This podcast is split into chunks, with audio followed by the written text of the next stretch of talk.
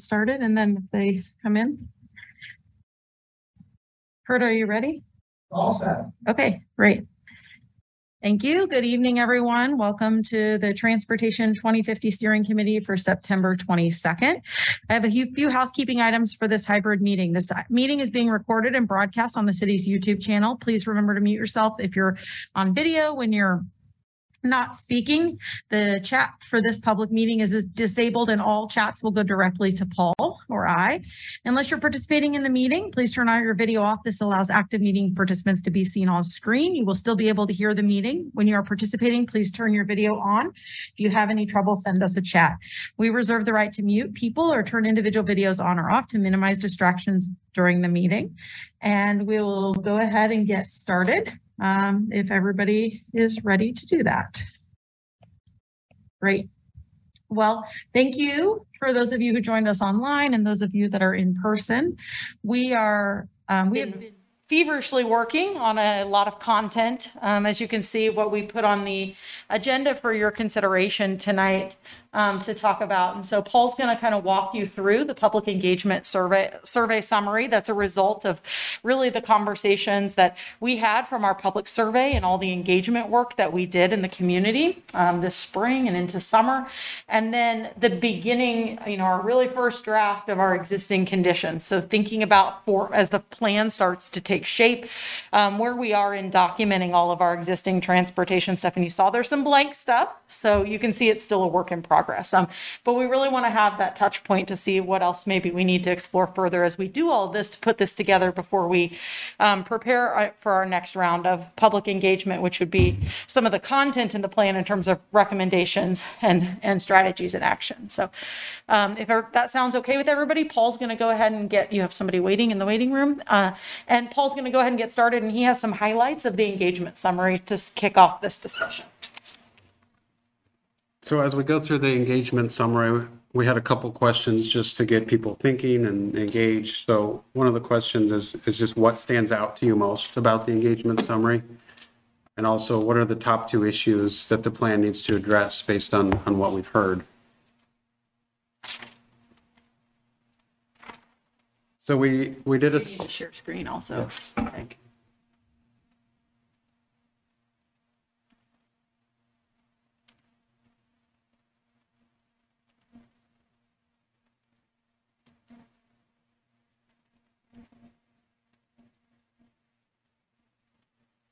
Do you need me to sign back in or? Um, Okay. We're sure. Okay. There's, It told us that we're signed out, so that's kind of funny. there's someone in the waiting room. Did you, can you let them in? I'm not on Zoom, but yes, I can. Okay. I will. But if I sign in here, then it will really. It's okay. We'll do this. Oh, he's, he's joined. He's in. Okay, great. All right, so we, we put together a survey. Um, we had about 730 responses to the survey. We were pretty pleased with, with that number. We set up tabling events at a number of different events around Lawrence, Lecompton, um, Baldwin City, and Eudora. Um, farmers markets, art, arts fairs, things like that, ju- just to try and catch people to get them to take the survey. Um, the oh, and we also did stakeholder interviews with we we interviewed we interviewed about 20 different groups, organizations, ranging from from KDOT to um, different social service providers, different interest groups, police department, um, just food, different organizations like that. And the survey results are largely summarized in, in this infographic. So walking, we, we asked people to rate their, their satisfaction on a scale of one to five with the four different modes of transportation. Walking was the mode that was most satis, people were most satisfied with. Can you let her in? Yes. Okay. Yeah, I'm do, I'm, I'll manage it. Okay. You're good now. Um, so 43% of people that took the survey indicated they did walk to get around. Um, it was the highest satisfaction again. Some of the factors that impacted satisfaction were, were drivers not stopping or yielding um, for people crossing streets or sidewalks. the sidewalk network being incomplete or sidewalks being in, in need of repair. Um, auto or car was the next most um, satisfaction, with uh, 86% of people reporting that they drive themselves to get around, and 24% of respondents saying they, they get a ride from uh, friends or family to get around. And top things that impact satisfaction are cost, roads in need of repair, and drivers not following the rules of the road. Uh, public transit or bus, 20% of respondents reported um, using the, the bus to get around.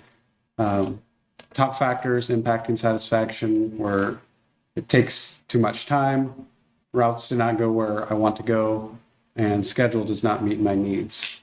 And bicycling was the, love, uh, the mode with the least satisfaction. 26% of respondents um, said they, they bike to get around. Factors impacting satisfaction were the bicycle network being incomplete, difficult to transport kids or large items, and destination being too far away.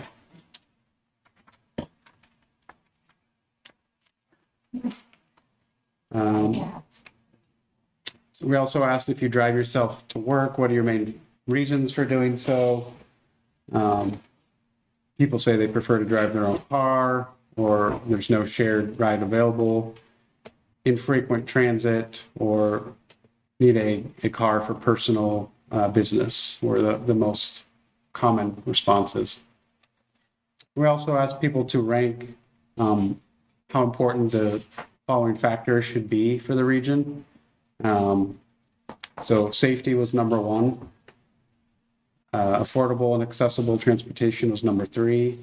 Reducing impacts to the environment, such as water, air quality, climate change, et cetera, was number three. Um, so I'm not going to read, read them all off other than to note that uh, reducing climate, sorry, reducing traffic congestion was actually the, the lowest. And we do ask for demographic information just to, to gauge if our surveys reflecting the population. Um, so not necessarily going to go through all of those, but that information is included. You know, we ask people what, if they attend school, what, which school they go to, um, if they work, retired, work part-time, household income, number, number of vehicles in the household, um, people's age, um, race, eth- ethnicity, that sort of thing. Um, so that's, that's high level of, of what we heard.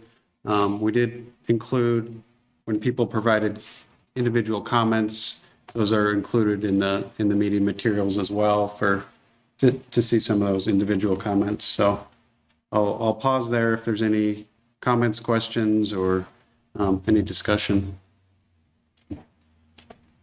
Paul, this is Matt, Matt Goff. Um, could you talk a little bit about how the survey responses might influence the way you draft the plan? Yeah, I, I think that our, our goal is to, to use the survey responses to help us understand the community um, feel on some of these issues. So it, it should be a guiding factor in, in drafting the plan. I mean, in the list of priorities in terms of what you as the professional staff think might be needed for a transportation plan versus the responses you got. I mean, what order of priority would you place the, the responses at? You want to tackle that? Yeah, I'll talk a little bit Really about, high yes. or- uh, Yeah. I, thi- I think it depends. Yeah. I think in some cases, it alerts us to issues that we need to do additional planning work. So it can allow us to identify strategies that we may need to address. Um, although there are federal requirements to this plan and those are going to top anything. And as part of that process, you provide meaningful engagement to, so you can understand the community's perspective about issues. We still have an obligation to ensure that we can move goods and services in our community. And that, some of that is impacted by what's happening in terms of travel time reliability, which is impacted by traffic congestion. So I think it's about really understanding how all these things fit in in terms of people's perceptions about them, but also the reality then too. If you go, I, we haven't gotten into this yet, but we'll go look at, we'll pull travel time reliability data from the national data sets and we'll understand how does that compare to what we're seeing in our travel demand model, which is more technical stuff as we start to get into, that's going to be the next kind of series of phase of stuff we show you. And that's where I think we're going to have to come to terms on many of these issues about what's professional good judgment and best practices, where we've been, what's consistent with Plan 2040 and other planning documents. Um, this this as a metropolitan long range transportation plan, we're not going to get in a lot of the issues that impact people daily. There's some of the biking and walking issues. Um, we hear a lot from the public when we go out and just talk to them in general about transportation. Um, but when we get into this, we're not going to go relive those bicycle and pedestrian plans in this plan, besides to say, here's the currently adopted stuff. We're pulling it together collectively and then identify if there may be a need of something we still need to do work on. For example, I know in pedestrian work, we need to do additional work, particularly in the city of Lawrence pedestrian plan. We, th- that we've identified the additional need to do crossings to, to, to develop some standards around that, which the city is, city of Lawrence is working on with the Multimodal Transportation Commission. That's one example. But those are the types of things that might shape the policy of what we would call for in that conversation. Equally, you know, a good comment think, to think about is some of the transit comments. We did this public engagement just on the heels of the transit route redesign. In August, uh, since we've done this public engagement, in August, transit service changed you know, based on that route redesign. And sometime next year, it's going to change again before we get this plan adopted. We've asked people before any of those things happen, maybe when they didn't necessarily know those things were happening. And so some of those perceptions from the community have to be balanced with where we are in the process and how much we can technically expect the public to know about that process as we're doing that work. Thank you. Okay.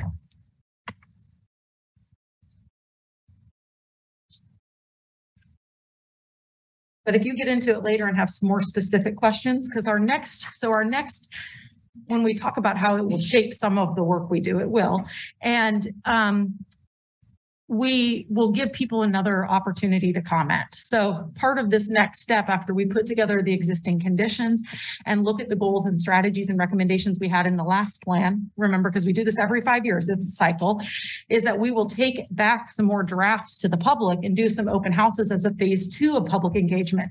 And when we admittedly do that public engagement, we're, we are asking a lot more from the public because we are giving them materials that they're going to have to consume to be able to per- participate in a different way. So our engagement numbers will go down. You know what I mean? In terms of how much we're asking from people to, to read or process before they can give us feedback to stuff. Um, but so it won't be the same quantity, but it helps kind of shape the whole story about where we're going.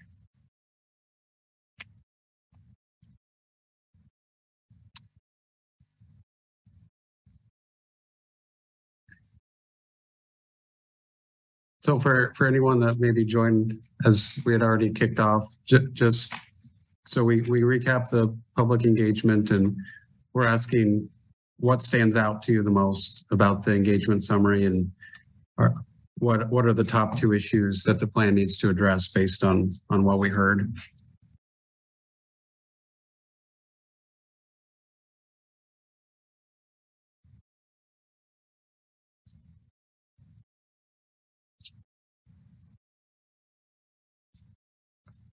You want to put it big so we can see all the people? Or just make that, yeah. Anybody online have any thoughts about that? Or as you look through the comments and the engagement summary, stuff that stood out to you? Um, this is Dot Neri. I joined late. I got a Teams link and I was waiting on Teams for the meeting to start and then I realized it must be somewhere else. So I apologize. I, I missed some of the meeting, so I'll try to catch up.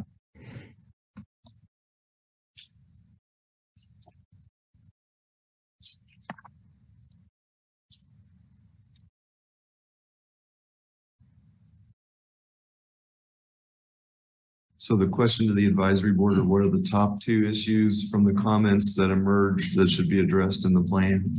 Yeah, so May I ask what your own opinions are on that?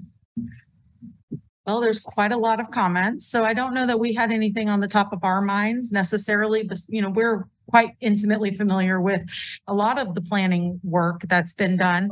Um, and so I think that's really our question to you to see which things maybe stood out to you in our staff team asked us the same, a similar question, which is what stood out to you? And I've been doing this work for twelve years. So for the most part, many of these comments, besides some of people's specific scenarios, we've heard in the process. You know, many of that shouldn't be new to us as we do these iterative processes. So it's helpful for us sometimes to hear what you think in that regard, to be able to help us hone back in or go back as I reread, you know, as we reread these, as we're writing that, um, to shape that work.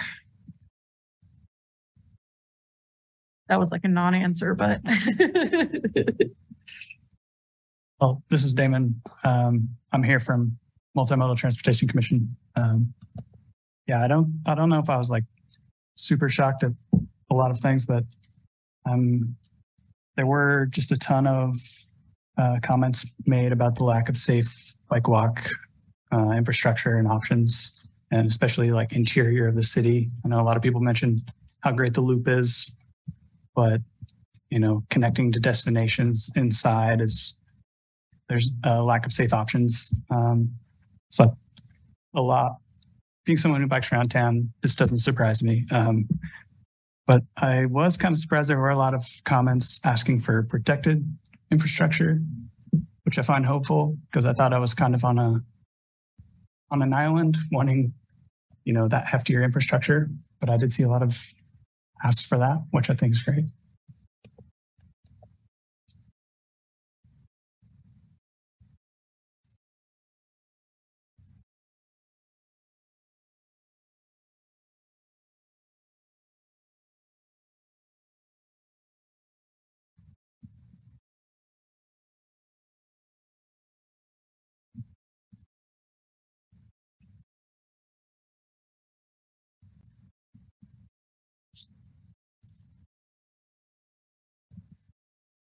We seem to have a lot of commentary on the bus system. Can you speak to how much this plan addresses the city's own decisions about how many buses to employ, what routes to run, what times? Is that within the scope of this plan? So this plan includes all the modes, which includes transit and our other paratransit providers. So um, however, it doesn't get into operational specifics of this. And I mentioned a little bit about how, you know, we're looking high level. Um, because we do specific bike and ped planning and transit does some operations planning. Um, we're going to pull those plans into this process. Transit just completed a transit route redesign study and transit center station relocation work that's happening at the same time. You know, so we're not going to, we'll finish this plan before they have completed that and deployed that. And so we will incorporate some of their vision and plans. We'll recognize, like, for example, they are in the effort as you looked probably through as we get to the next chapter two, we're going to highlight all those those planning efforts that we know about that are going on. And one of those things, for example, is the zero emissions transit transition plan. And so things like that, where we would call, we know this work is coming, it's planned for the next year. It we identify it in there. We won't be doing, we don't usually, we don't do those individual plan items as part of the plan. Um, this is already a robust, pretty robust planning process to do in a year to develop that plan. So does that kind of answer your question? Yeah, I think it does. It just helps kind of frame the scope of what we're doing. And I think it's also fair to say that we're not going to get into where the new transit hub should be. Yes, no, that's, that's been decided. It's, we're getting ready to construct that, but And to what extent would this plan speak about parking downtown? Would it have any uh, thoughts or, or comments within it? So that's something where, you know, there's a, the city of Lawrence has a ten-year operational downtown parking plan. It's something that if it's of interest to draw into the conversation as it relates to um, future investment, it's something we can mention. Do you know what I mean? And draw in that in. If we think that that, you know, as we get through, any of those plans don't meet the current context or needs, we could call for additional planning work to be done. We won't do assessments as part of this plan. Does that make sense? Yeah. So this is really, if we're thinking large scale about transportation, it's supposed to set our vision and priorities. Um, really what it also is going to do as we, as we get down further down in the route, if you've looked at the old plan at all, the previous plan, it'll give you a really good indication about some of the federally required components we're required to have. And so in that, we will have a travel demand model and we'll look at if we have the projections for population and employment out to 2050, then what happens to our, as the model loads trips in the network to the network? How does that make the network respond in terms of the capacity the roadway has to handle that? And where might we need to draw attention to projects or programs or policies that are going to impact how people and goods and services move in our community? That's really where the nature of a lot of the federal trans, long range transportation planning work came out of. And that's what we're going to get into. So some, some of the more specifics are going to be around project selections that we program kind of within fiscal constraints. So one of the other things we'll be, we've been working on, and you'll hopefully get to see as we get, you know, in our next month meeting is um, where we're at in terms of how much money we think we're going to have out to 2050 to do some of this work. Um, and so there's probably, probably some of the questions you have will get answered as we, as we go down that. Um, they're, they're good questions because I think it sets the tone for maybe some of the, where you feel like where some of the comments belong um, in terms of this. But even if you think it's not appropriate, we can answer in that way. So if you have a comment, there's probably no comment that's silly. We can talk about either it belongs as something we address in the plan or we call for it in the plan or we figure out where it fits. I think it's helpful when you interact with the public, particularly in the later stages, if you can have some clear distinctions and information about what this plan does and what it does not do. And that, I mean, you're gonna get those Oh, absolutely. about Yes, yes, congestion downtown and parking and, yes, you know, so. Yeah. I think if it's relevant, great. If it's, if it's outside the scope of this, then I think that's helpful too. Yeah. And, you know, we're asking really big picture. Right. Um, and, and you're right, when we get to the next series of meetings, we'll, you'll see, we'll design some boards, like for more open house, house style meetings, or where, where if we're sitting up in the library lobby, we'll probably have some boards with us, because we're gonna have to tell people about some of the conditions or some of the existing plans to, to get them to understand or be able to provide us the level of feedback we want about some of the strategies we're calling for. Yeah, and, and there's, and admittedly, not all the same people who necessarily participated in our first round of engagement are going to be able to engage in that same way.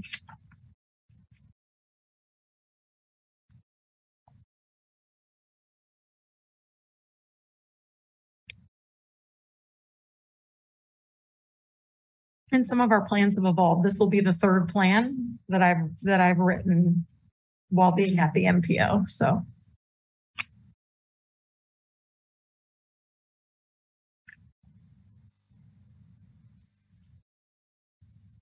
There may be also some, as I think about that in terms of what this plan does or doesn't do, there may be some specific scenarios we ask people. We may show them some results from the model, or we may show them, for example, this model is going to be a mode split model. So it's going to show us, we've previously only done models where we look at car and auto trips.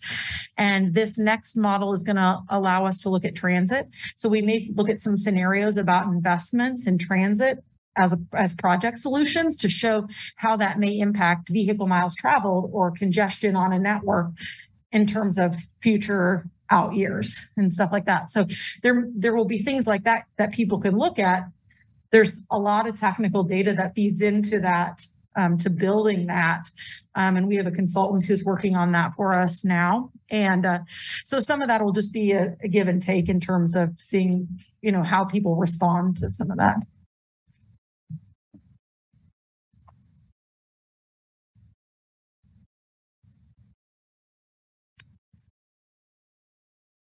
So as you read through this, if you see something else, if nobody has anything else to add, um, something surprises you or you want to ask us about something else, please feel free to reach out, phone or email. We're happy to um, explain something or talk about the reality of something, whether it's on this item or as we get down the process as we're going through this. If there's no other, ahead. My name is, hi, this is August Rudisell. My experience is primarily with public transit. So reading through this, one of the things that I realize I'm not really in tune with is other forms of transportation action committees like PTAC or, or route redesign, especially regarding bicycle and, and sidewalks. Are there, like I said, I do a lot of public transit as far as buses and are there the equivalent city committees for cyclists? And I know we have the, the Lawrence Loop people, are there, are there city committee equivalents to public transit committees that I'm on for sidewalks or, or bicyclists? Damon, do you want to answer that? I think MMTC is the answer to that. Yeah, yeah, for sure. Do you want to answer that? Um, please go for it. Okay. So Damon, who's joining us tonight, he represents um, the Multimodal Transportation Commission. And so that committee is made up as the perspective to consider multimodal transportation, which includes bicycle, pedestrian, auto, kind of a more holistic approach to decision, to- to decision-making. Um, The MPO also at this point has a a subcommittee of the MPO Policy Board. That's a uh, city county bikeway committee, although admittedly, um, that may be going away in the future. So separate issue, but there have, there have been, and when we do the bicycle and pedestrian planning, like the transit planning experience you just had with route redesign, each of those planning processes engage a steering committee of stakeholders to help do that work. Whether or not there is a, sometimes an official city advisory committee. Perfect, thank you. Uh-huh.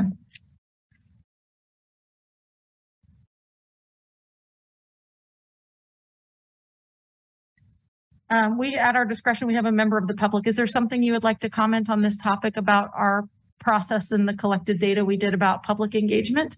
Nope. Okay. Okay. All right. Is everybody ready for Paul to move on?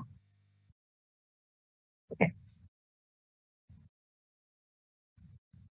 All right, so now we're, we're jumping over to the draft of chapter two, existing conditions. So I'm not gonna go through every page, but if there's something I don't cover that's on the page I don't hit, feel free to, to jump in or, or let us know about that, so. Um, we looked at land use throughout, um, the county and obviously not a lot of, of change over a five-year period from the, from the last plan um, looking closer at Lawrence, you know, those land use changes take a long time to, um, to, to take, take hold. Paul, can I ask you a question about that? Yes. Can you put that map back up on the city side, not the county? So are we looking at actual land use, not zone? Right, this is the land use. Um, so inside the city limits, there's property that's, that's zoned commercial or more intense, but may not be developed yet. And those uses would show like as ag or vacant or something on this map. Right. Would that then get reflected in the future land use map to, to show there's something zoned? Would you, would you bump it up to its, you know, approved zoning level, or at what point do you make that switch? Um, So we're not making the land use switch in this plan, but we are using the, using those zonings and understandings and partnering with city county planning and the plan, the planning director and, and their staff to make assumptions about, based on where those zonings are higher density for future population projections. So we have a projection, um, that they, they'll have a projection that's, here's how much population we're gonna have in the county by the, by twenty fifty how do we lay that out? Where is it going to go? Because part of that, and we have the, a whole grid across the entire city and county that's called traffic analysis zones. And so we will show you at a future meeting our existing and future projected populations throughout those zones. And that is on the backside based on known conditions about land use that are part of Plan 2040. So you'll see that because that's what feeds the model in terms of where trips generate, often from people's house of resi- residence, right? So we're going to see population. And on the other side of that, we'll have employment projections. And the Institute of Traffic Engineers has a book, it has all guides. And so based on the type of employment in a place, whether it's, there's a whole variety of things, very simply retail and non-retail, um, those employment rates have trip generation rates to them. And so we will use those both existing and future projections to understand how trip making, how we would anticipate trip making to happen on the network.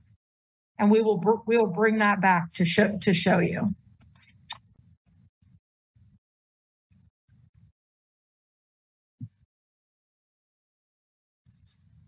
Would a model like that include like shipping? Like if there's like, say, a large warehouse delivery fulfillment center, would it show trip, trip generation from something like that?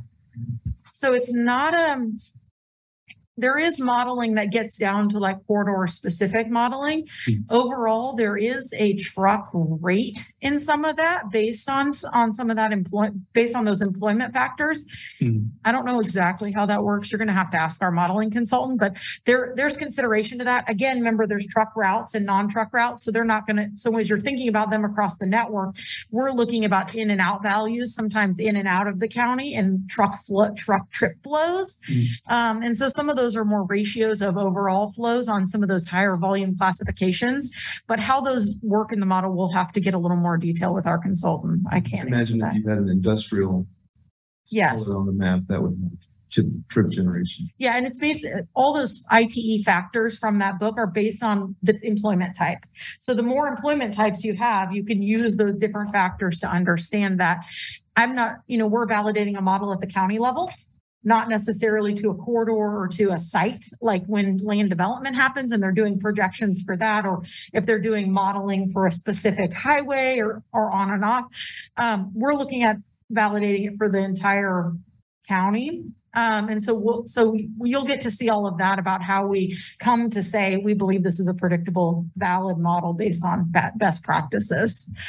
So, but yeah, all of, I, I've taken a class in that. It's been over a decade ago. So I understand enough of how it works, but we'll need to ask the consultant because there's even some mode shift stuff. So there's some considerations about rates for bike and ped usage and transit usage that will be new to our, to our model experience and conversations about scenarios.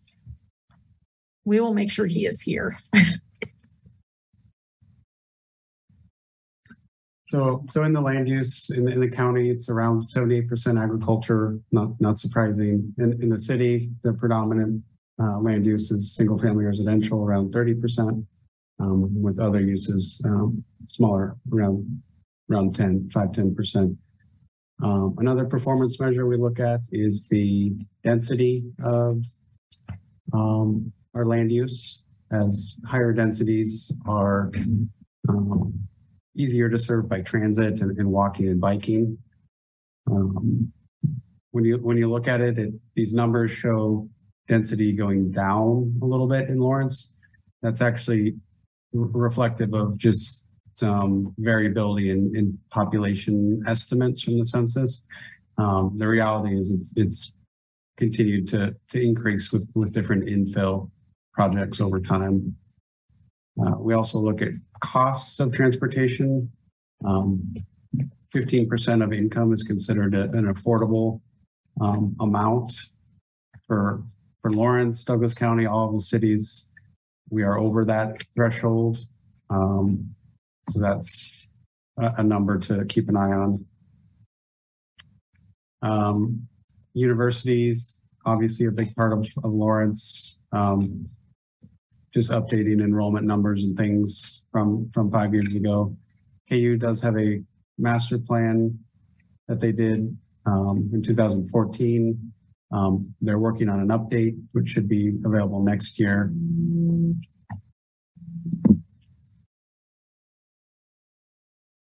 We also look at historic resources, um, mapping all the designated, um, historic buildings and sites. Similar with floodplains and wetlands, obviously not a lot of change over time with those. Um, they are, the county is working, um, on an effort to, to update some of that information with some areas that are prone to flooding. Um, threatened and endangered species, again, no changes from five years ago. Um, these, the different species that are on these lists.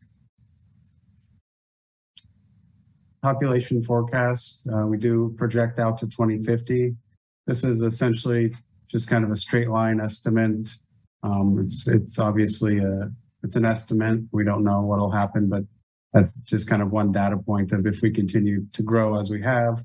Um, this is kind of what, what things would look, look like in, in ten-year increments.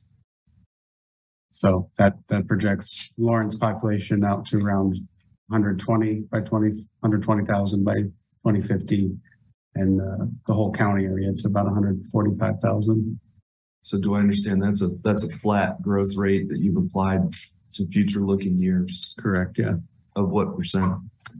Uh, I don't know off the top of my head. It's just kind of continuing the, the trend as it's been. Um, we can have some more sophisticated, you know, high-end, low-end models that I are was just curious. Yeah. I've, I've seen other plans predict low end and high end with a moderate. right. Yeah. And I think we, we will have that in the future, just haven't had time to develop that yet. Um, also looking at population change. Um, this map is, uh, the darker colors are, are population loss, the red getting into the dark green is, is where the most growth has been. So obviously, the western part of Lawrence has seen a lot of growth. Um, Eudora, Baldwin City as well. Um, we've looked at the largest employers in the county and over the last five years, trying to quantify some of the, the changes um, in those employers, obviously KU, big one, and then some of the other large ones uh, listed here.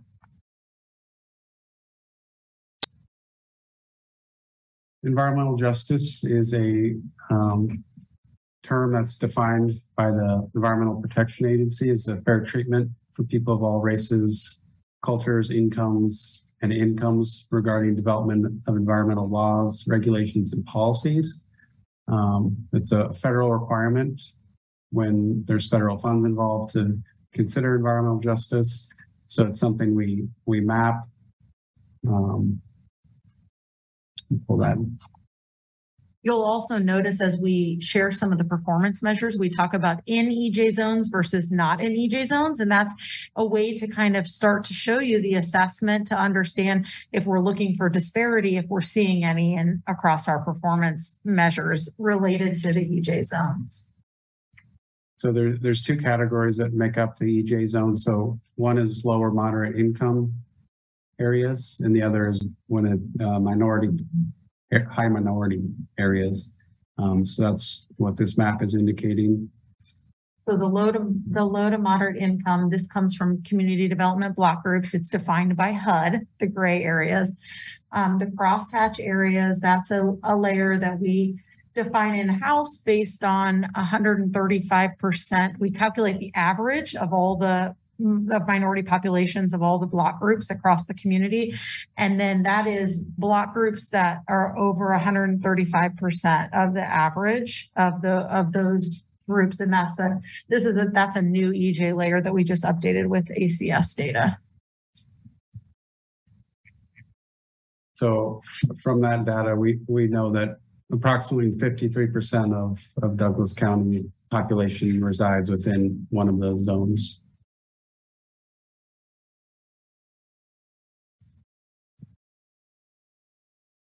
Um, another methodology we use is transportation disadvantage, and it's um, a similar method, but we're, we're looking at some other data points.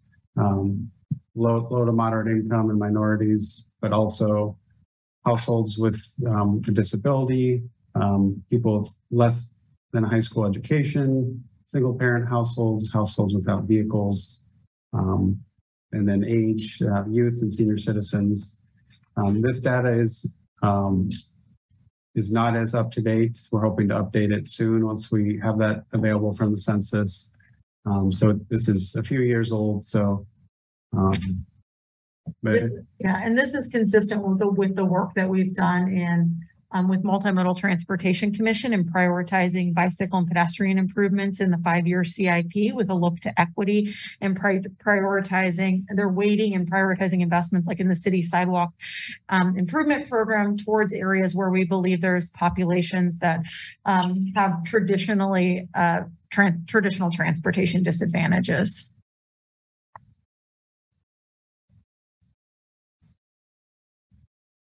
So next we get into um, the existing conditions on, on just the transportation system as a whole. So the, the different multimodal assets, so roadways, bike and pedestrian facilities, transit. That includes freight, rail as well. Um, one of the performance measures for that, that we look at is the, the mode share of, of whether people drive alone, and this is to work, um, whether they're driving alone, carpooling, bus, walking, biking, et cetera. Um, these are numbers that have stayed fairly consistent around seventy-seven percent driving alone in Douglas County, slightly lower in, in Lawrence.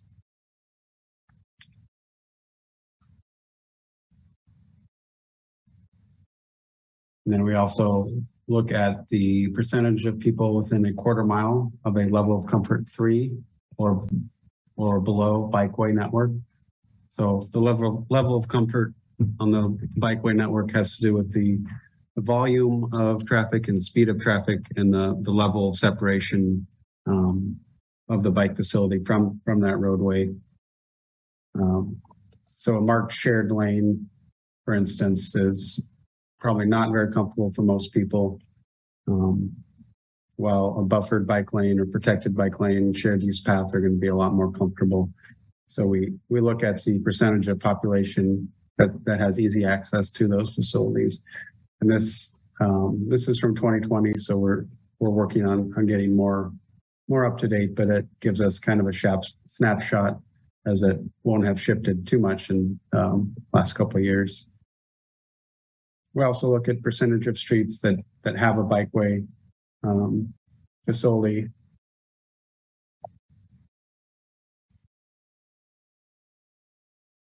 So this is the countywide bikeway um, system. And we'll have a level, level of comfort map, which shows on a scale of zero being most comfortable to five being least comfortable. The blue is most comfortable, going up to red as least comfortable. So you can see like the Lawrence Loop is generally blue as the most comfortable, while something like 23rd Street is, is red. Um, so that's something we, we map and this, this, this is, was recently updated. We know there's a number of challenges to bicycling, um, things like physical barriers, disconnected network, the level of comfort, things like wayfinding also being needed and just the, the level of safety for people or perceived safety. So the pedestrian network is the next, uh, next category. So we look at existing kind of mileage of sidewalks, which total mileage doesn't really tell that much of a story. So we have some other performance measures. Um, we look at percentage of streets that have sidewalks on at least one side. Um, so in Lawrence, that's around seventy-six percent. In the, the EJ zone, it's, it's a little bit higher, actually around seventy-eight percent. Um, and, and this will actually need to be updated. That's with the old EJ zones. So we'll, we'll recalculate that. Um, the, the city has calculated estimated costs for, for build out of, of sidewalk network and replacement of, um, of sidewalk that's needed and repair as well as ADA upgrades. Um, so it's in total, it's around 130 million for the whole, um, for all of these needs. Uh, this is existing sidewalk network as well as um, planned sidewalk projects. So I know it's a little hard to read probably at this uh, scale. Zoom in a little bit.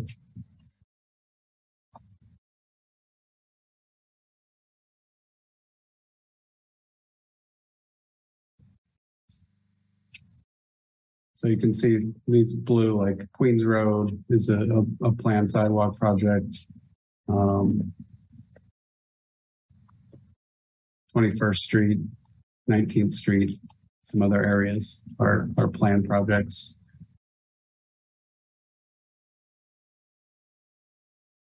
Do the red areas, the red lines represent sidewalk widening for the most part, or is this a new sidewalk on the other side of the street? Or is there a way to generalize what those are in some of those residential areas?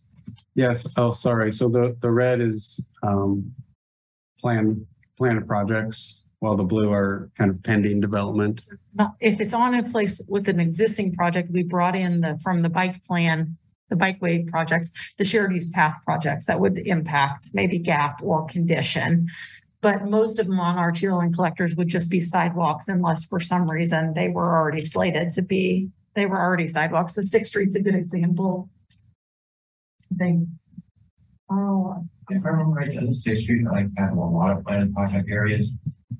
yeah, Sixth Street does, but so I don't know that that's on there.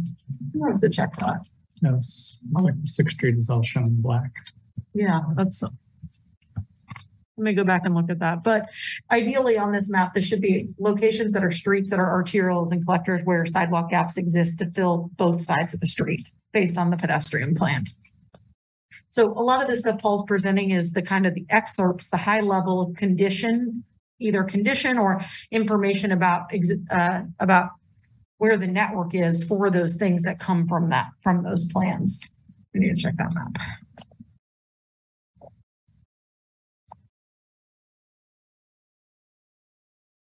Um, for, for the other cities, Lecompton, Eudora, Baldwin City, we have also identified uh, where there's missing sidewalk, the, the red versus green is existing. Um, and the pedestrian plans for those are, are under development um, right now. And, and those will include, I believe, priority projects for um, identifying what the, the priority network is there. Uh, similar to, to biking, we know there's challenges, um, with walking, existing network being incomplete or not providing direct and safe, um, access. Street crossings are, um, a, a challenge. The city of Lawrence is working on street crossing guidelines now to, to help provide more clear direction on what kind of improvements should be made and, and where those should be implemented when there are crossings of um, pedestrian and, and bike facilities of, of roadways.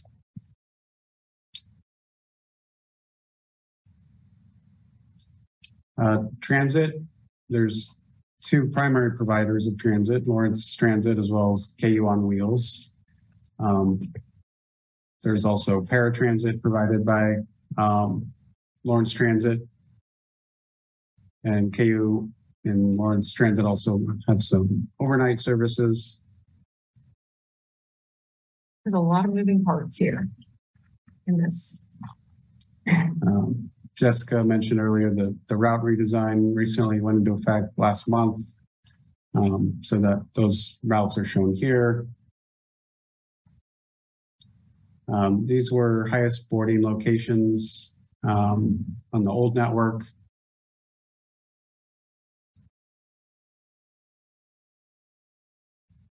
We know that trans, we know that transit amenities um, are an important component for um, riders, having bus stops that are accessible and comfortable. Um, that's an ongoing effort of Lawrence Transit is, is updating bus stops. There are some other transit providers in the region. Um, Bert Nash, uh, Cottonwood Inc., the Senior Resource Center, Independence Inc. Um, all provide different um, types of, of transit service to to um, some of their clientele. So in total, the the region was providing approximately three million annual rides prior to to COVID.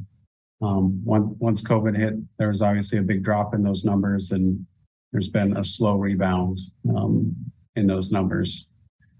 The Lawrence Transit's going fare free next year, and hopefully that'll help increase ridership. There are a number of performance measures um, for transit for measuring how they're doing. Um, just the total number of trips um, and the vehicle revenue hours can give you a average passenger per revenue hour is one measure. Um, the average passenger um, per revenue hour obviously dropped with COVID quite a bit. Um, on-time performance is, is also an important one that, um, Lawrence Transit, Transit is working on getting some of that info for us. Um, level of satisfaction, the proximity uh, to a bus stop, especially within the environmental justice zone. Um, so we just today got calculations on that and um, we still need to confirm these, I think, but looks like ninety-six percent of um, the population of households with, are within a quarter mile of a bus stop in the EJ zone. And that's compared to sixty-six percent of the, the general population.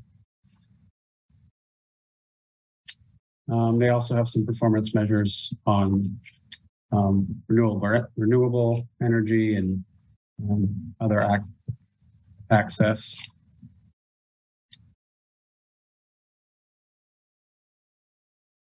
So next we get into the roadway network. And we look at total miles within the county. There's around fourteen hundred centerline miles of, of road that need to be um, maintained and taken care of throughout the different jurisdictions.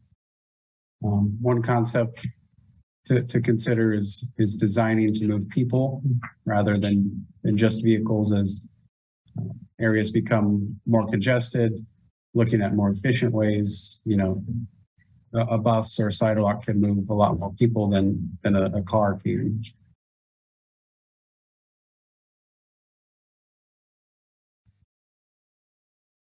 Um, different roadways have different classifications um, for the the, the purposes they serve of, of moving traffic. Um, the computer's freezing up a little bit here. So there's um, arterial arterial streets, collector streets, interstate highways all play a different role in the system.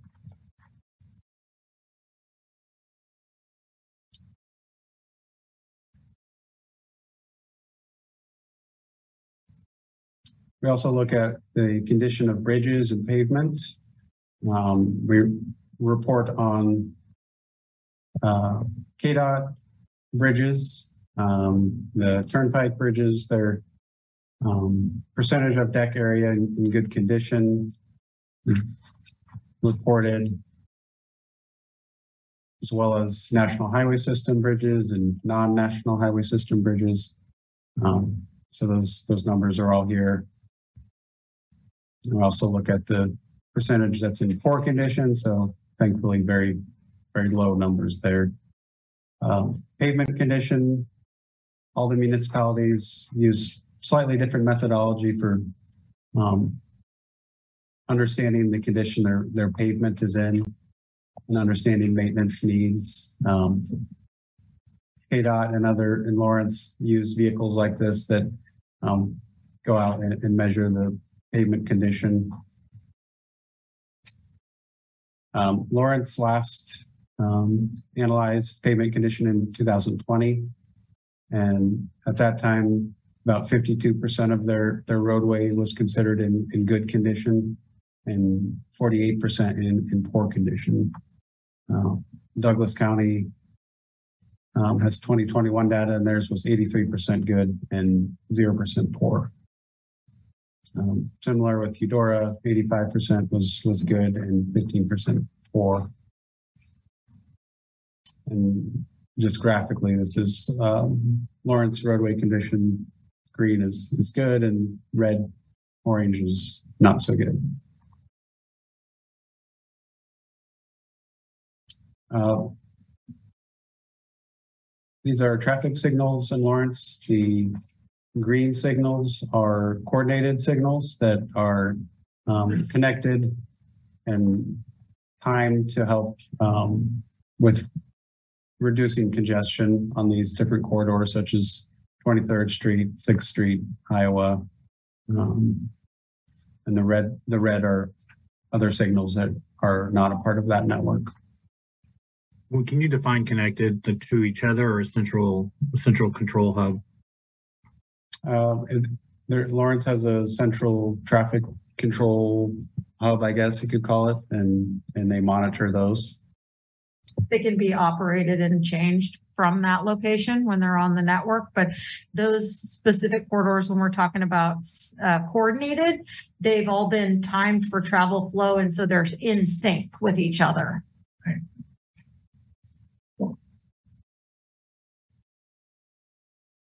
We also have data on commuting patterns from the census, and this is a little bit of a confusing map that we're going to work on cleaning up a little bit. Um, this is simply showing commute patterns from county to county.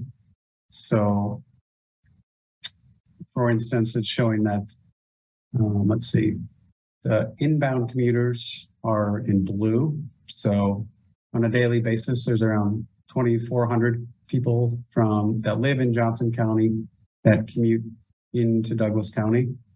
Um, while there's about 5,500 people that live in Douglas and commute to Johnson County. Um, and we also have the percent change from the last data set. Um, so Shawnee County saw a 34% increase of um, Lawrence commuters going to Shawnee County.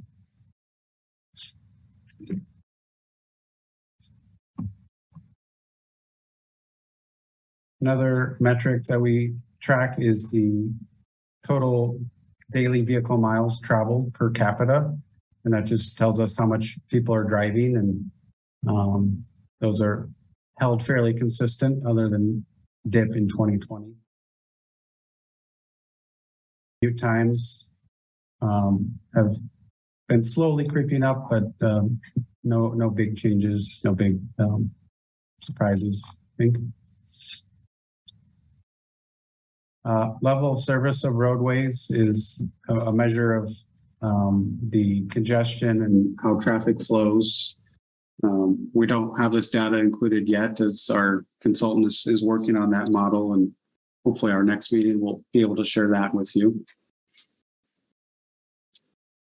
Freight is a, a- is another component of our transportation system.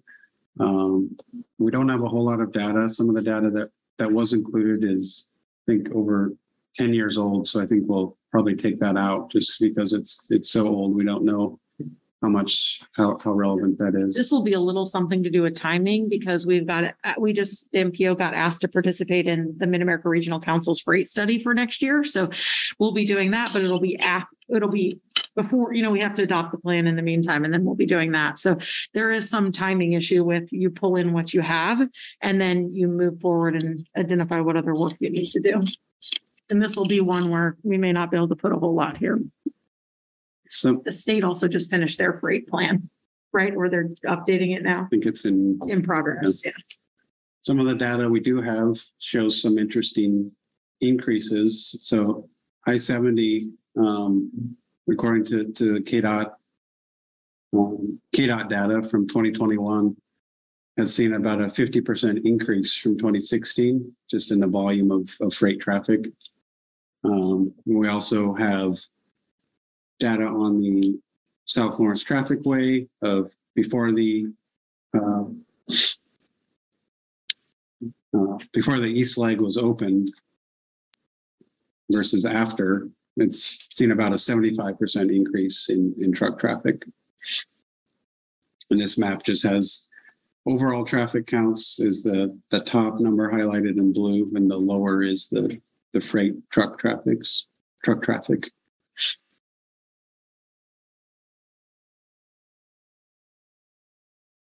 Uh, railroads are also an important part of um, the freight network.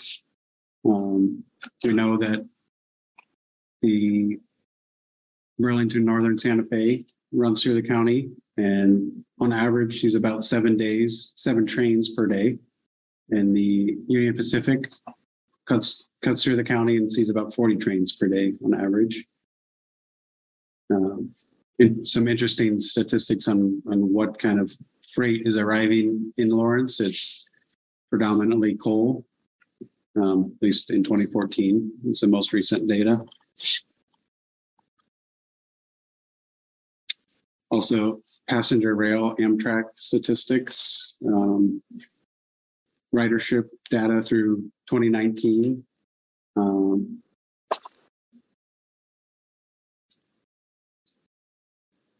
uh, Sorry, the, the ridership has, has been fairly consistent, um, around 8,000 or so people arriving or departing at the, the Lawrence station. So safety is obviously a compo- important component. Um, we know that when a pedestrian is, is hit by a, a vehicle in a crash, the, their survive fatality rate at 20 miles an hour is, is around 18% versus at 40 miles an hour, it's around 77%. Um, so speed is obviously a big component of safety. So we, we track a lot of the crash statistics, the non-motorized fatalities and serious injuries. So people walking and biking. This is measured in rolling five-year averages to, So a lot of these, if you see that little, that little wheel icon, when you get to the performance measure, that means it's federally required. Um, and if it's federally required, that means they tell us how we need to do them. How do we report it? So the thing about that is we roll out, as they rolled out national performance reporting on some of these factors, it means that if you look at any MPO region across the country, they're all going to be reporting these measures the same way, which means it's standardized. It also means it's sometimes confusing to what you're actually seeing. And so um, in the actual performance reporting, some of our stuff, when we set some of these measures, we also have to set targets for, and we will do that as part of this process, or we do it as, as part of a separate process because it happens outside of this process. But just know when you see that little black wheel, that means it's federally required. And so we're do, what we're doing there is prescriptive and told to us about how we report that measure. Is there anything you can attribute to the drop or decreasing fatalities from the 2013, 17 cycle time frame to current? Um, I mean, it's like 40%. Possibly anecdotally, yes. Um, if, for example, in the city of Lawrence, and so this is where I don't know, we're trying to pull in some before and we are trying to work with both the city and the county to show some before and exact eh, after examples of safety projects that have happened over this time frame in the last five years or even in the last decade that can kind of start to look at causation in some of this. Um, so let me give you an example, and then we're going to just have to see if we have the data. There have been a number of highway safety improvement program projects, which is a federal funding source that the city can apply to KDOT for to do projects. So in Lawrence, for those of you that have been around for a little while, you may recognize that as um, 23rd in Iowa when they did the, the lane reconfiguration and the reflow right turn lanes.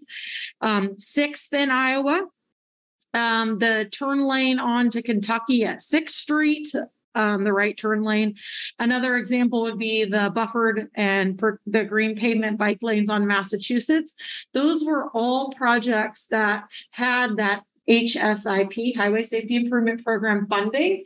And so we're going to try to go back and pull some before and after before crash data and safety information and to show what kind of the projected benefits of some of those are.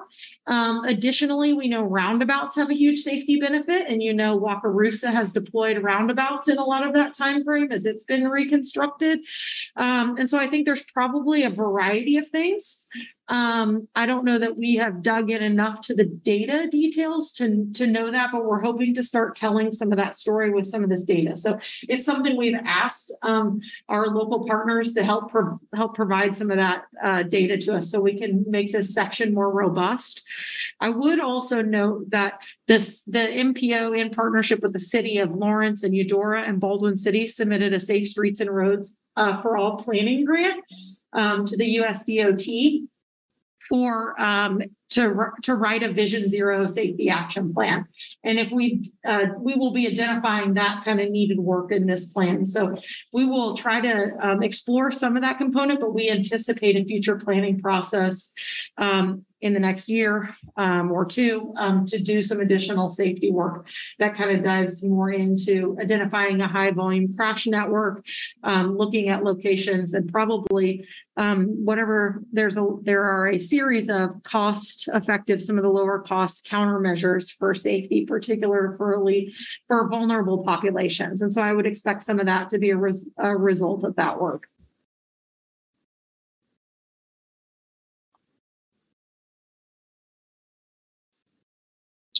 So this next um, figure is mapping um, injury, injure, sorry, words aren't coming out. Um, fatal and in- injury accidents, um, crashes for, for bicycles in Lawrence.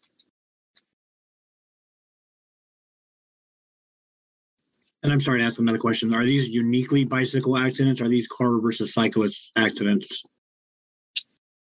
So all of this data is what is submitted on the Kansas Motor Vehicle Accident Report Form, which means that it must involve a motor vehicle. So we know overall for bike and ped, if it includes bike and ped together as an incident or um, just a cyclist alone on a roadway um, in a crash situation, that would not be reported in this data set because this is a national data set that's based on the standards um, that law enforcement have set for those motor vehicle accident report forms.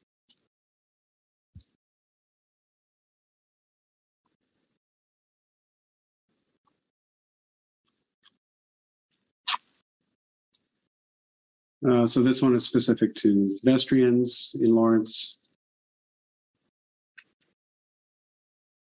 And these are the other cities. um, Bike and pedestrian. And in August, I would note, probably you saw in the, you saw in the comments of this, but also in the comments uh, from the pedestrian planning process that um, people told a lot of stories of near misses, which are also not re- represented in um, the safety information. This is the result of people who file a report in the instance of a crash, meaning law enforcement was involved. So we also know there's underreporting of near misses or um, other safety concerns, maybe that don't um, result in a accident report form being filed. I'm wondering if the separate data set for that should be uh, incorporated into the city planning. I have seen some national programs that use app-based reporting to try to do that. Um, I haven't seen that they have much success. We will, we, we will go back and check back into that because that's newer in the last probably five to 10 years in terms of people trying to do that, giving people another option for how to report stuff. Um, when we do when we've done other bikeway planning or uh, even some of the safe routes to school planning, we can also go in and look at um, hospital data about reported, you know, uh, Safe Kids Douglas County works on preventable injuries and they have a database from hospital admissions. So that can also kind of inform your data set to be able to tell that. We haven't looked at that. Um, I think since probably we did one of the last bike plans, but we could look at that too, as uh, probably as part of our safety planning. I would reckon, imagine we will. Um, make note of that.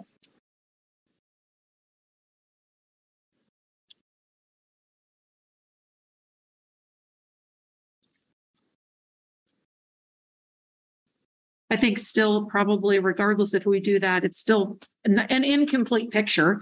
And the bigger part of it still you hear a lot of, I think in the comments is that we hear from people is not only just actual safety. So this happened to me, but also perceived safety of how you feel standing on the street with motor vehicles next to you operating at 35, 40 miles an hour. And so some of that is um, the reality of what we have to address both actual and perceived safety in relationship to multimodal trip making. It's like, I do know that there's so many intersections here in uh, Douglas County where it is very dangerous for a pedestrian or a bicyclist just trying to safely cross or move around.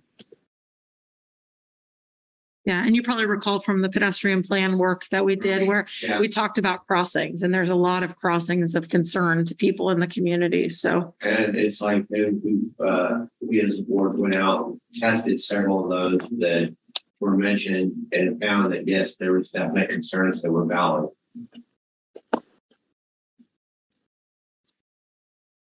So another performance measure is um, overall fatality rate of crashes on, on public roads. Um, we, we break it down by the, um, the ownership of the road. But overall, the fatalities have been trending up. Uh, which is a, a trend that's, that's been a national trend as well, not just local here in Lawrence and Douglas County. Interestingly, though, the, the serious injury rate has actually gone down. And, uh, this August, I'm sorry, I don't always ask this many questions. When KDOT switched the East 23rd Street from State Highway 10 to city owned, did that skew the numbers at all? Um, Did that make I- sense? Yeah, I would imagine that's reflected. Yeah, so In we, here. we report one of, like, the, the feds care about one number, which is what's our total number for the MPO. But as we began to talk to cities and trying to tell the story of this planning work, we realized what we really need to be able to report is who maintains the road, because if we have, we see an anomaly in the data where there is really causation to go back to one local government, we can say, well, you're really attributing to a majority of the incidences that are happening here. I think that we didn't look specifically at that location, but I imagine equally so, it probably handed back some network to the city, but we never used to report this by we went back and reported it, but at the time we, that, that flip was made, we were, had just begun performance-based planning. So I'm not sure that we would have noticed that like we may now if we were talking about a big change like that.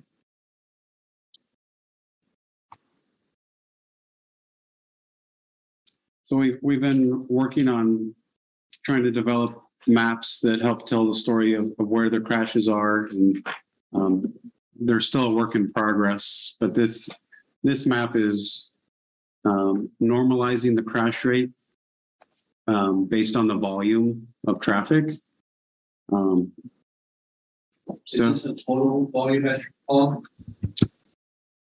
it's the total volume of traffic, yeah, and it's, yeah, per segment of roadway. You know, so, so obviously we see a lot of acts, you know, crashes on, on the busier streets, you know, twenty-third, sixth, Iowa. Um, but when you, when you consider the volume of those streets, the, the crash rates are not actually that high compared to, to some other streets. So that's just another way of looking at the data. Let's go back up to that for just a second. So we've done some crash work previously. I guess I would point out 23rd Street as you think about the intersections um, of Haskell and Harper. And so some of the previous crash work we did where we looked at expected crash frequency, which is sim- similar to this and thinking about volume versus um, actual crashes perceived and did some of that work has these types of analyses lead to consideration when projects are being done, like the 23rd Street uh, reconstruction that's happening right now, that improvements uh, for access management and improvements at intersections happen as a result of um, the crash, the, some of this crash data. So this informs if, as we start to think about when we look at level of comfort in the future of our model, we will also probably want to look comparatively to see where there would be opportunities to both address geometric improvements, maybe at an intersection, thinking about turn lanes or dual turn lanes or crossing distance or those sorts of things in relationship to where we're seeing crashes that exceed um, the rate based on normalized for volume. So maybe that gives you a way to think about it.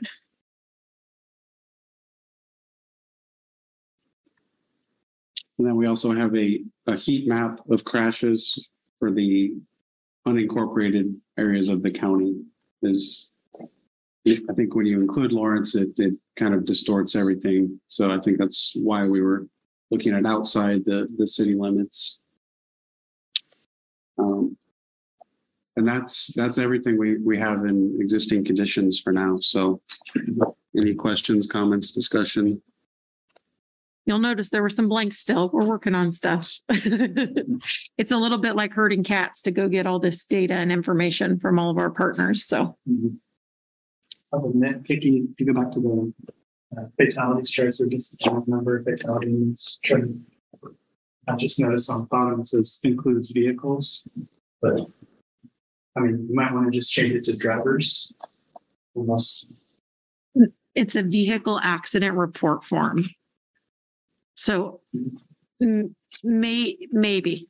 Let me think about that. Let me see what the language says in the federal. Oh, because that's a federal sheriff. So Yeah, so that's a, that, that performance measure is a federal one. So they would say include vehicle. They don't use the, I get where you're going with that, which is to put it to the person, just like you would the pedestrian or the bicyclist. Yes, yeah.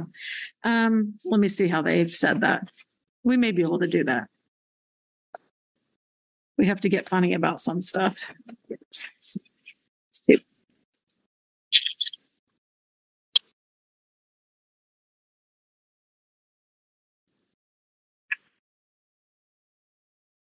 And also, it may not be the driver that passed away.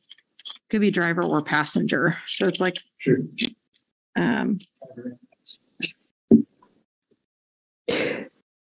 So can we get back to you? I, I didn't have time to absorb all this. This is comprehensive. It's a lot of work.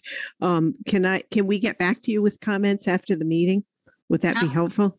absolutely. And this is gonna, and this is gonna be, um, a evolving process. So we're Right. giving you, we're showing you this first draft. Yep. We're going to continue to add to it based on your feedback, based on continuing data we get as we evolve before we get to a plan, hopefully in January, that we can release a draft plan, like the entire plan back out for public comment for a 30 day period before we do approvals in May or Okay, in March, excuse me. We have to have it adopted in March to be can be in federal compliance. right. Okay. Thank So- you. This is trying to show you like we're not going to write this all overnight. We are working on it as we as we go along too, and it will continue to evolve probably to the that very last very last minutes. I remember with the bicycle, uh, and it was like, we were like less than two days away. before Even finished. Yes, yeah. I mean, we'll we will keep evolving until we're like, okay, stop, so we can get it done. We look real quick on page eighty-four.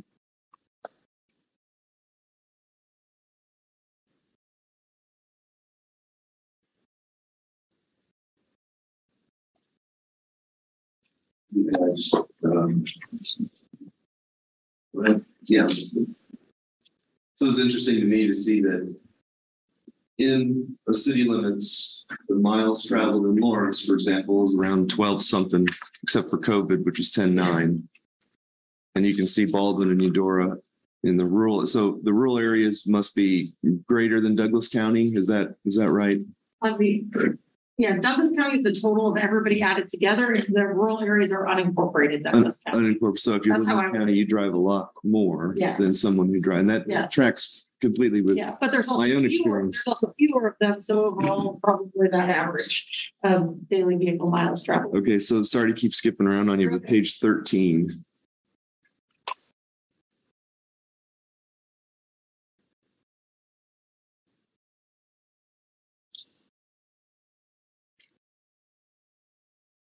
Uh, four, yeah, thirteen, sorry.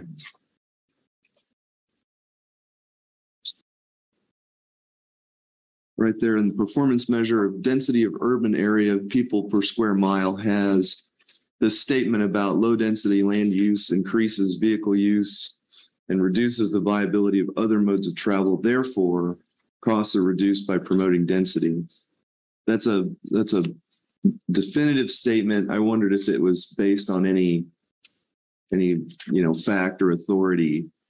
I get the logic, but my concern is that by saying it so absolutely, I don't want this plan, because in my view, this plan should accommodate our community's growth as it happens. Whether, you know, because we, we could amend Plan 2040 at any time to add something into tier one or take something out of tier three. And if something were to leapfrog, I, I don't want to have any concern in this plan about, oh, well, should we extend a road that way because we don't want to skew this performance measure. Uh, I think you could soften that that language by saying that it may reduce the viability of other modes of travel and that cost could be reduced by it's not absolute. I mean, you could put something very, very dense in town, but if it's not next to something that people can walk to, they're still going to drive. Um, so I, I don't I don't disagree with it being there. I think maybe we just need to soften that phrase just a smidge. That's my opinion. Sorry. You're, that's, these are the types of things we have, are having conversation about.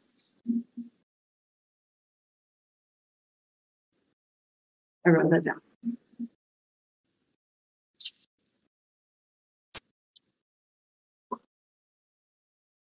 Although I will bet that we'll write this plan again in another five years. I know, right? 2040. I would almost put money on that. But I don't disagree. I think they could.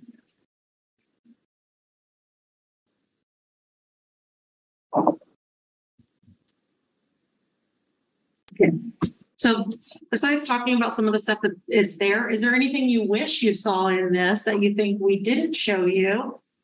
That we haven't, I mean, it, it's one thing if we left a placeholder for it, we're gonna get to that. But is there anything else you'd like to see that we haven't got information about or data about that we could as part of this process that you think would be beneficial? This is August. So good. I would like to know if there's anything, if there's any forecasting for changes in commuter traffic or patterns when Panasonic starts hiring or, or training. So we um hope to bring you at the next meeting, the start of the conversation from our travel demand model. And that does already have some growing assumptions in it about de- development, particularly thinking about housing um in that in that side of the county and where we anticipate how that decision to locate that plant may impact Eudora's housing and how that may impact population in terms of employment and um, how those trip generation factors happen from that residential to those areas. At that level on a regional scale, that will happen. Um, there will, I would assume KDOT will do, some of that's outside of our county, right? So KDOT um, also has a five county regional study that they did in the last decade. And they may find that they are pulling that study back out. Um, that include Douglas County, Johnson County, but some other counties in the metro where they looked at transportation recommendations based on projections they had made. And they also have travel demand models that they have for larger, the larger areas. And so like the Mid-America Regional Council, which is the MPO and the Kansas, Greater Kansas City area also has some of that. So I think some of those things will be in our scope and we'll, we'll try to uh, accommodate them with our assumptions. And other things we'll probably have to participate as part of larger discussions about some of those impacts and things that will happen. Awesome. Thank you.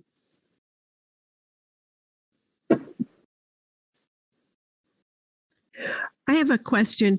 Um, this may be too specific, but I, I'm thinking of the number of people aging in Douglas County. Um, there's a lot more uh, assisted living. Um, and, and I think in general, society's aging. And I'm thinking of the numbers of people who are driving now, but over the next 20 years, maybe five years, may stop driving or need to stop driving and what their needs will be. And I don't, I don't know if there's any way to factor that in, but I think it's going to be an issue. Um, might be too specific for this, and I don't know what the date is. So, Yeah, I, that would be something I would ask our travel demand modeler to follow up about how age or demographic considerations in your model area impact any of those trip generations. So I'll write that down and we'll Yeah. I, I think it, I think it might be interesting, and it might be a, a factor as um, people age.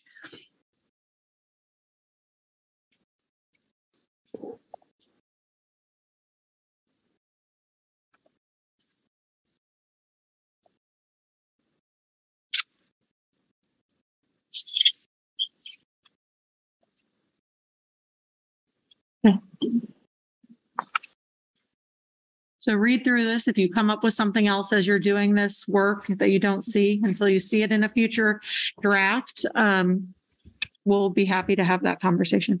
Do you have any public comment you would like to provide? Okay. Is there anyone on, I noticed we had a member of the public join us online. Is there any comment online? You raise your hand? Okay, I, s- One more comment. No. oh, yep, I have none, but you're good. Okay, yeah. So you asked if there's something missing or something we're hopeful to add in. And I'll go back to, um, well, so I was reading through Plan 2040 earlier today, and it mentioned a need to reduce vehicle emissions by reducing amount of VMTs. Um, So I guess I'm still hopeful to see some work done to quantify or visualize air quality. Um, you know, some form of map or measurable data. Um, just, I think that's an important thing to include and, um, you know, visually we'll be able to see is the bad air distributed mostly in EJ zones. I think it'd be. So Douglas County does not have an air quality monitor. Yeah. There is not one in our county, so that makes it hard to be able to show you any quantifiable data. There is data in Kansas City and Topeka though. Um, and just a little bit of history. If, so if, if we are meeting, meaning all those monitors are meeting the standards, all the standards that the EPA has set for air quality, then there's not much, there's less consideration besides aspirational goals tied back to transportation. If any of those air quality monitors go into non-attainment for air quality, then that automatically changes the requirements of what you have to do for transportation planning. Um, and so I think we can make sure we talk, we talk about that and talk about some of the goals. I'm, we are also trying to coordinate with the work that's happening on the climate action plan. Um, we're serving on that staff advisor team to help to make those connections, I think, related to that.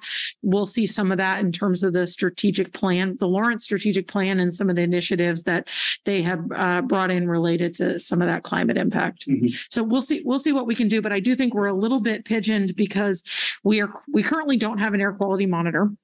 And we're in attainment. So if we, if either of those sides would go into non-attainment, we would then be engaged in a conversation as the MPO with KDHE and the local public health department um, around air quality. And you basically get an air quality budget and you have to budget your, you can't build capacity projects on your roadways unless they fit within your air quality budget. And you can do things to offset that and stuff, but it brings on, like we're doing our travel demand modeling, you have a travel demand model and then you also have an air quality model. And so it brings on a lot of new requirements for MPOs if we get to that place. We'd like to not get to that place, but we can talk about some of that. Mhm.